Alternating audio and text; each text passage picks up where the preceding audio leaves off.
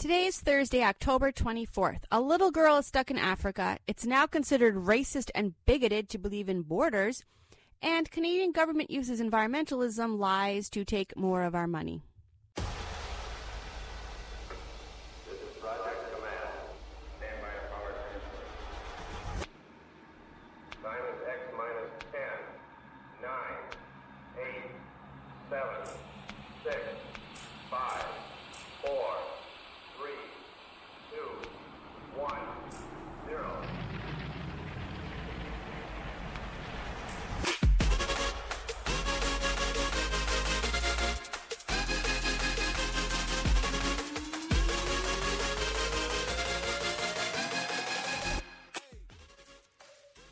All over the news right now is the topic of bombs being sent to Democrats. And I'm not going to talk about that for one reason. We don't know yet what's happening.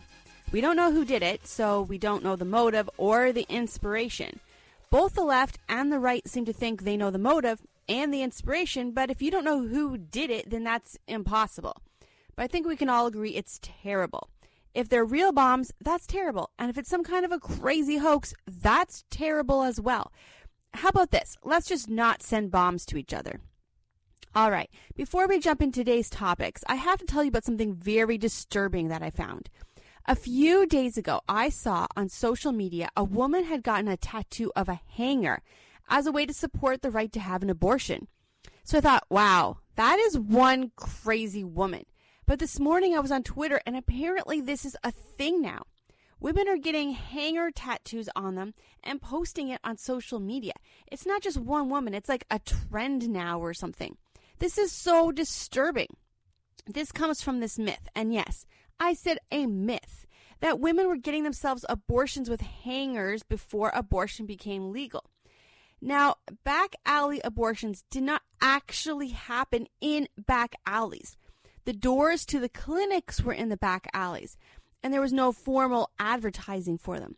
But do you know what happened to these back alley abortion clinics when abortion became legal? They got front doors and they started advertising. The exact same clinics, the exact same doctors just simply let people start using the front door and they could hang a sign out front letting people know what they do. No, women did not stick hangers inside of themselves and stab babies to death. But what is that hanger saying? They're saying if you don't let us kill our babies in a clinic, then we're going to stick hangers inside ourselves and stab our babies to death. Getting a tattoo of this is extremely gross. It's like getting a tattoo of a guillotine. But that's our culture today. There is a positive way to look at this, believe it or not. Talking about abortion used to be taboo. It was considered rude. So most Christians didn't talk about it. I've never really been one to shy away from a taboo topic, but I found when I talked about abortion, I was usually met with shocked faces. It's just not what a proper young woman talks about. Today, that shocked face isn't there. People are more than willing to jump into a conversation about abortion. But that means you have to be prepared for these conversations to get some ideas of how to answer questions like, what about the case of rape? Or what if the baby has disabilities? What if the mother's life is at risk? Are you trying to force your religion on me? And a whole bunch more. You can find answers to those questions on my website, lauraleesiemens.com. And you can go to the video section and check out my video series, The Abortion Debate. We also have the video series there, The Euthanasia Debate, which is also a hot topic right now. Also, I would love to come and speak to your group about this and give you practical ways to have these conversations. We want to make sure we are leaving our friends and our families with things to think about without just getting into a huge yelling match or a fight. And I can help you with that. One of the things I hear all the time, and you've probably heard this as well pro life only care about the fetus until it's born, and they just don't care about babies after the born. This is just not true. Whenever I speak at adoption events, there are many, many Christians and many pro life people there. In fact, just two nights ago, I spoke at a training session for new foster and adoptive parents. And after I spoke, I had a number of Christians come up and talk to me. Adoption is part of the pro life message. And in keeping with that, you want to make sure you are aware of a special Sunday called Orphan Sunday. It's always the second Sunday in November, and that means this year it falls on November 11th. On November 11th, Orphan Sunday, well, what exactly does that mean? It's a day we pray that God will open the hearts of his people to see the need of the orphans and be willing to be the father to the fatherless. Starting next week, I'm going to be airing bonus episodes of my podcast and sharing the stories of adoptive families. Some adopted through foster care, some privately, and some overseas adoption. In these stories, you're going to hear the process of adoption, uh, the needs adoptive families have, and how you can serve the families. So you want to subscribe to the podcast so you don't miss any of these inspirational stories. I've already started recording this podcast and I can tell you these are amazing stories you don't want to miss. In researching for this podcast, I came across a story I want to share with you today. John and Erin. They actually live really close to me, but I hadn't heard of them until just yesterday. It turns out we actually have multiple f- mutual friends. John is a police officer, and Erin is a stay at home mom who homeschools her children. They had four biological children, but they felt that God wanted them to adopt. And they began looking at an orphanage in Nigeria, and they were matched with a five year old girl. So that started the whole process of saving money because overseas adoptions are actually extremely expensive. For one thing, you have to travel to the orphanage. You have to stay there for a while while the adoption is approved. That means you can't work and you have to pay for accommodations. So the couple began saving money. In June, John and Erin headed to Africa to meet their new daughter. After just two and a half weeks, the Nigerian paperwork was finished and their little girl was officially adopted. Her name was Favor Gloria Aaron, and she was officially part of the family. All that was left was for the government of Canada to put a stamp on her paperwork so that she could come to Canada. But then nothing happened. John ended up returning to Canada to get their children, bring them to Africa because the family had been apart for way too long. The family was then all in Africa, but still, Canada would not approve her paperwork. I mean, they wouldn't even open it and look at it. Then Erin got sick. She actually got malaria and typhoid fever. So she was hospitalized and then she was forced to return to Canada. That left John and the children in Africa still waiting. With every day they wait, the bills just begin piling up. John hadn't worked since June. The credit cards are all completely maxed out, and the money they had raised and saved for the adoption was completely used up. After three months, the Canadian Immigration Office had not even opened their paperwork. All they need was a stamp to say yes, they can bring their daughter to Canada. John and Erin are about to make a choice no parent should have to make return their child to the Nigerian orphanage. John has to go to work. There is no money left. James 1:27 says that religion God finds pure is caring for widows and orphans in their distress.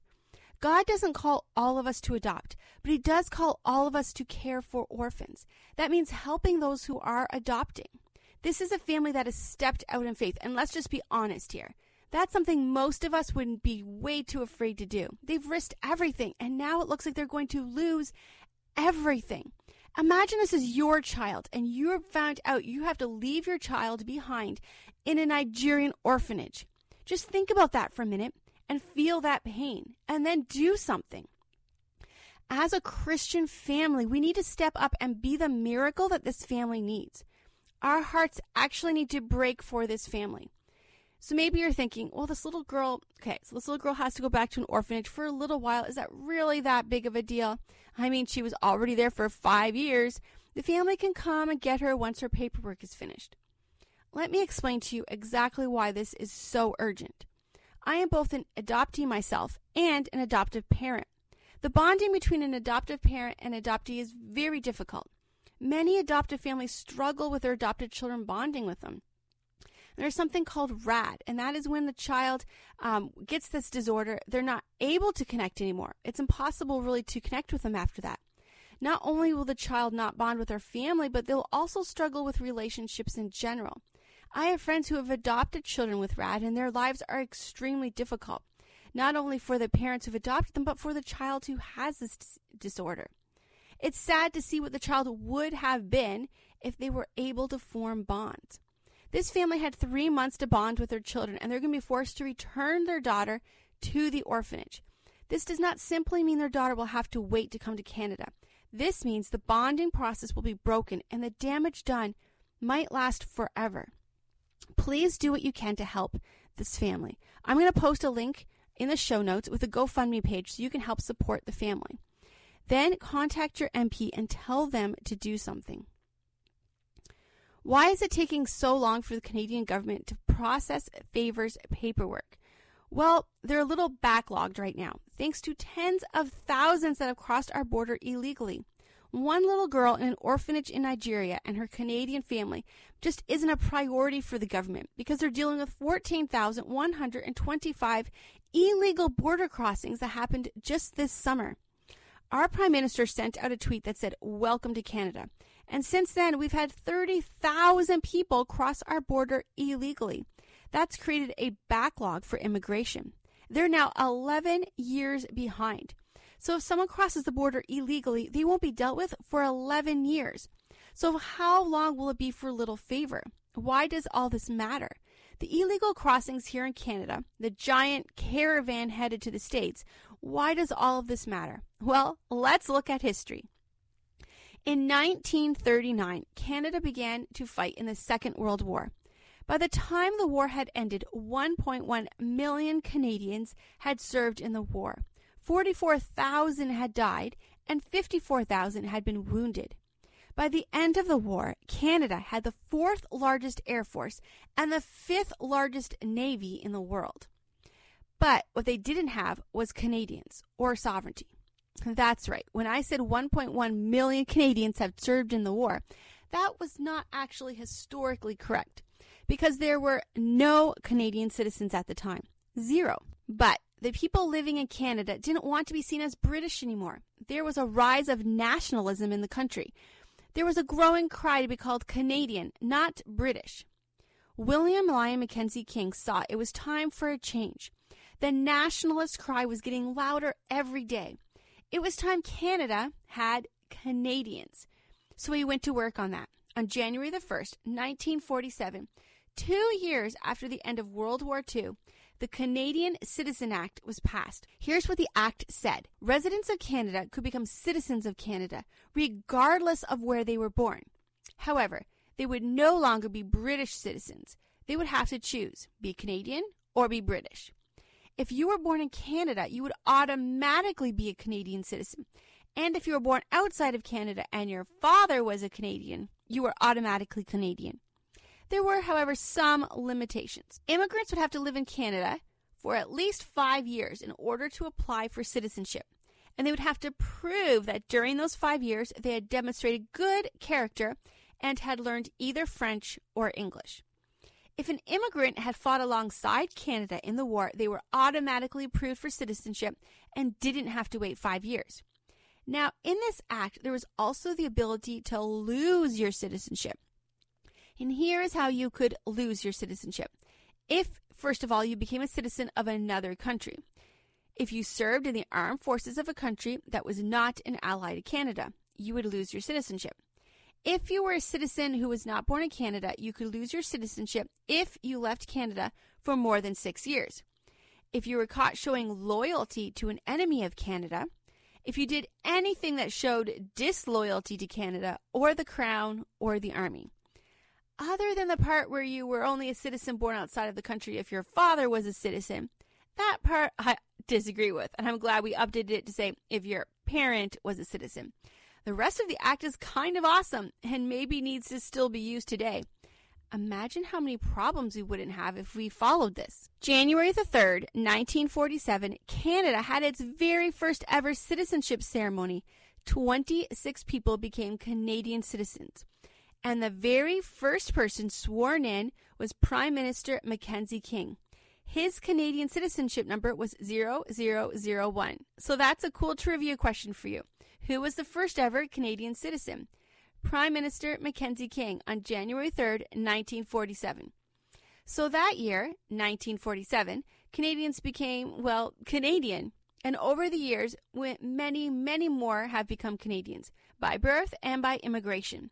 Canada has been a welcoming place. We have communities of Irish, Chinese, Arab, Ukraine, German, Dutch.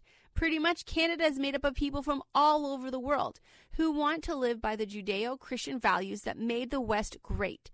We've been a strong country that is proud of who we are, but we're not obnoxious about it. Since that first ceremony on January 3rd, 1947, our country has changed. We are sovereign. We don't see ourselves as British. We're proud of who we are. But that's changing. There's a threat over the whole world right now of movement to get rid of borders, and in doing so, end the sovereignty of nations. Those who say they are nationalist are deemed racist and bigoted. Those who believe a country not only can but must have control of its borders are now keeping their voice quiet in order to not be called racist. In January of 2017, Donald Trump put a ban on a number of countries. No one from those countries could enter the United States for the next few months. His reason was this those countries' passports were no longer seen as valid because the country was not processing them correctly, and there was no way to vet the people coming in. Those countries also had a high number of terrorist activities. Those countries also happened to be predominantly Muslim. The media called the ban the Muslim ban. Most people blindly followed the media and did zero thinking for themselves.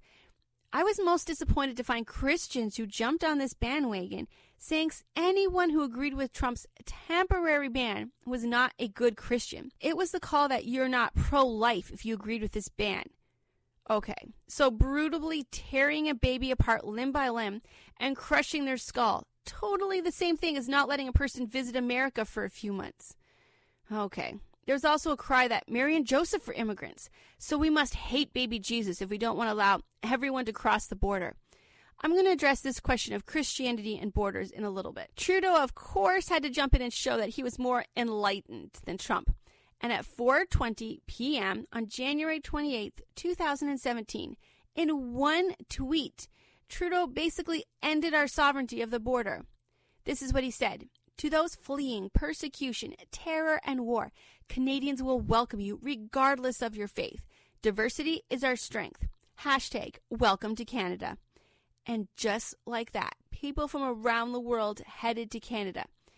If you think I'm being over dramatic, here's an email from the Mexican government to the Canadian government. And it says, an official at the Mexican embassy I am seeking official guidance and response from Ottawa on how to address refugee inquiries following all the publicity around the U.S. ban and some nationalities, and our Prime Minister's tweet on welcoming refugees. Mexico wasn't the only one confused. Around the world, people began to ask Is Canada open now? Do they have the same open borders that Europe has? Since that tweet, over 30,000 people have crossed our border illegally in just one section of our border. It's a field at the end of Roxham Road, and that number grows every day. In fact, Roxham Road now has a building to help process the people crossing illegally. Already, we found over 900 people who were about to be deported from the United States have crossed into Canada, and we deported six of those people. We're paying for healthcare, schooling, and housing for all of those people. And before you start with, we should be helping them, a little reminder those who come to Canada legally get none of that help. They don't get healthcare, they don't get any of that. Canadians, we need to ask ourselves the same questions we asked ourselves in 1947. What makes a Canadian? Is Canada a sovereign country? Do we as a country want to have the right to decide who can and cannot enter our country? Are we going to have open borders? We have to answer this because right now we are in an in between stage that's making things almost impossible for people trying to come here legally. And we're making things incredibly easy for those who just walk in with no paperwork or vetting. We have to either close up our borders and take control, or we have to release those who are in the waiting line to come here legally. What we can't do is continue with what we're doing right now. My vote is to bring back some of those rules from the Canadian Citizen Act.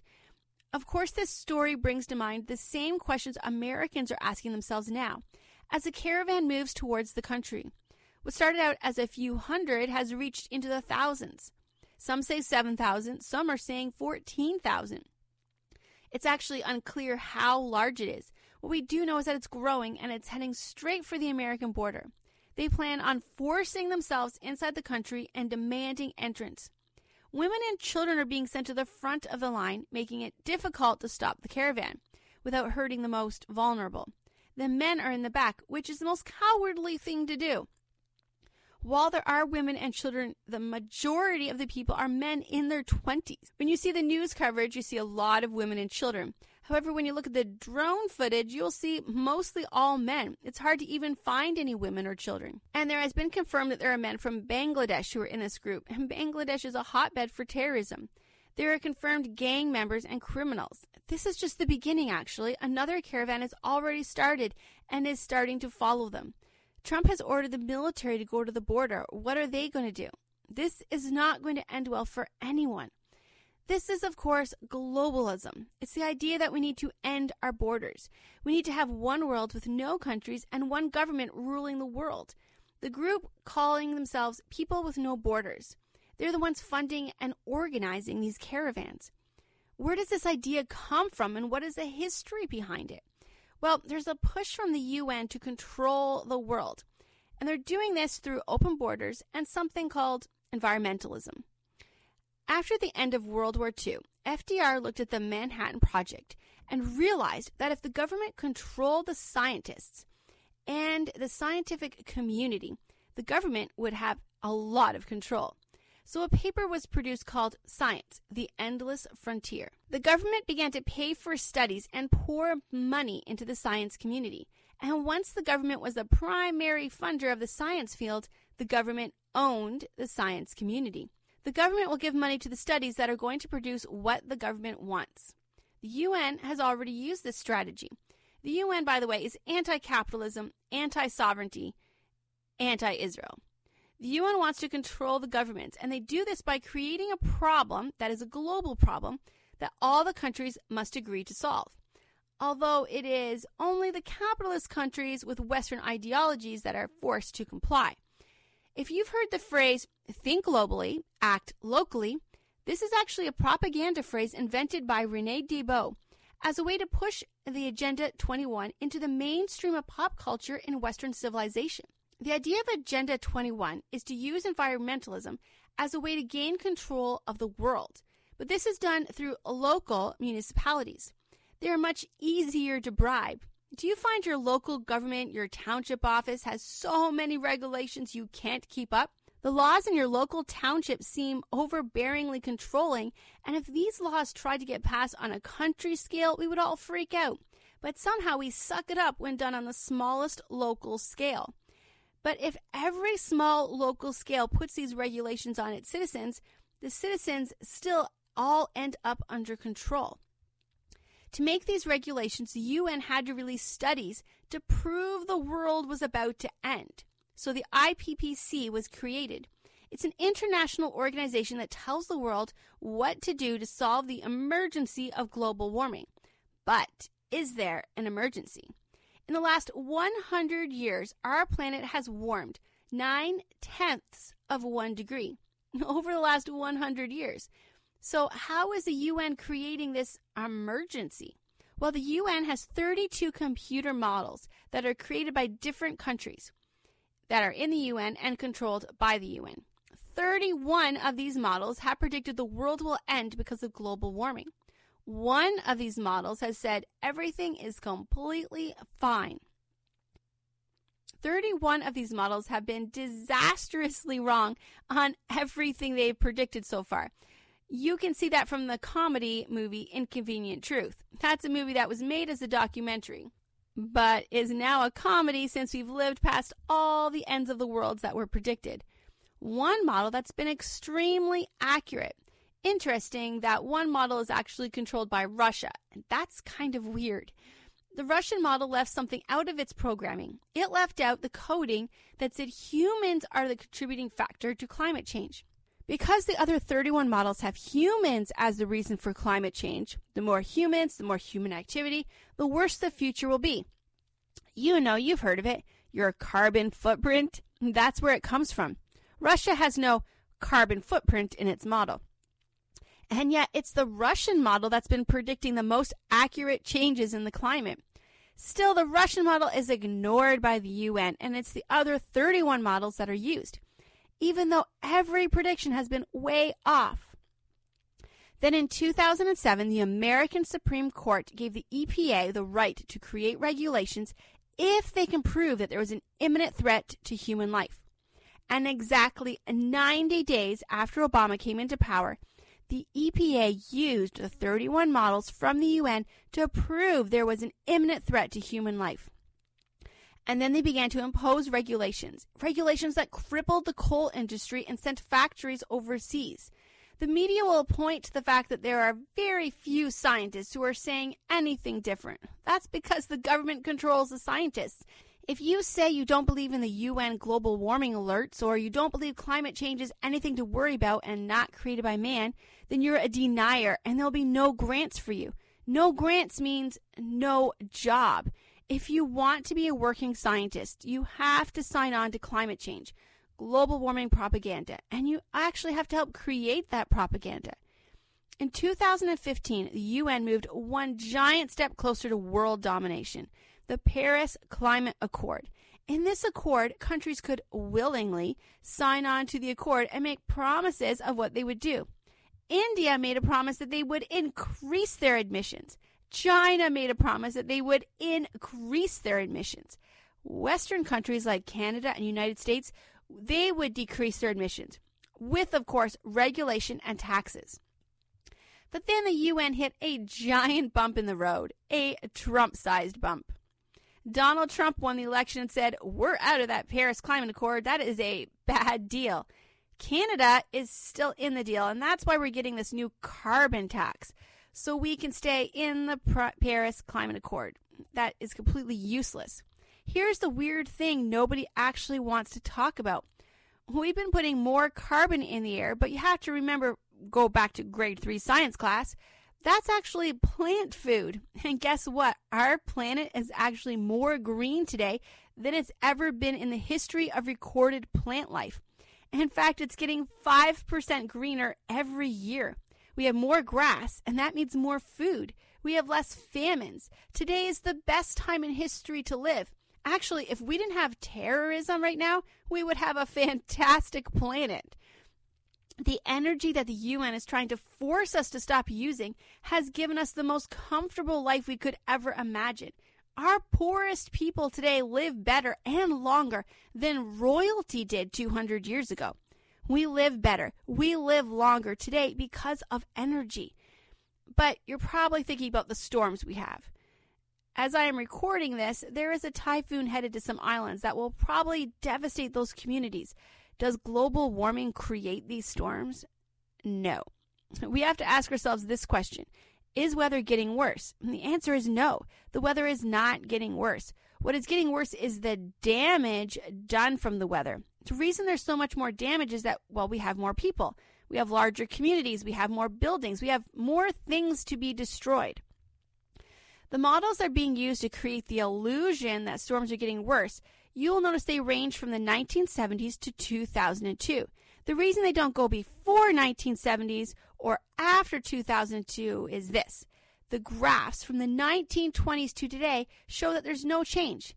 There was, however, a curve where the crest of the curve went from 1970 to 2002.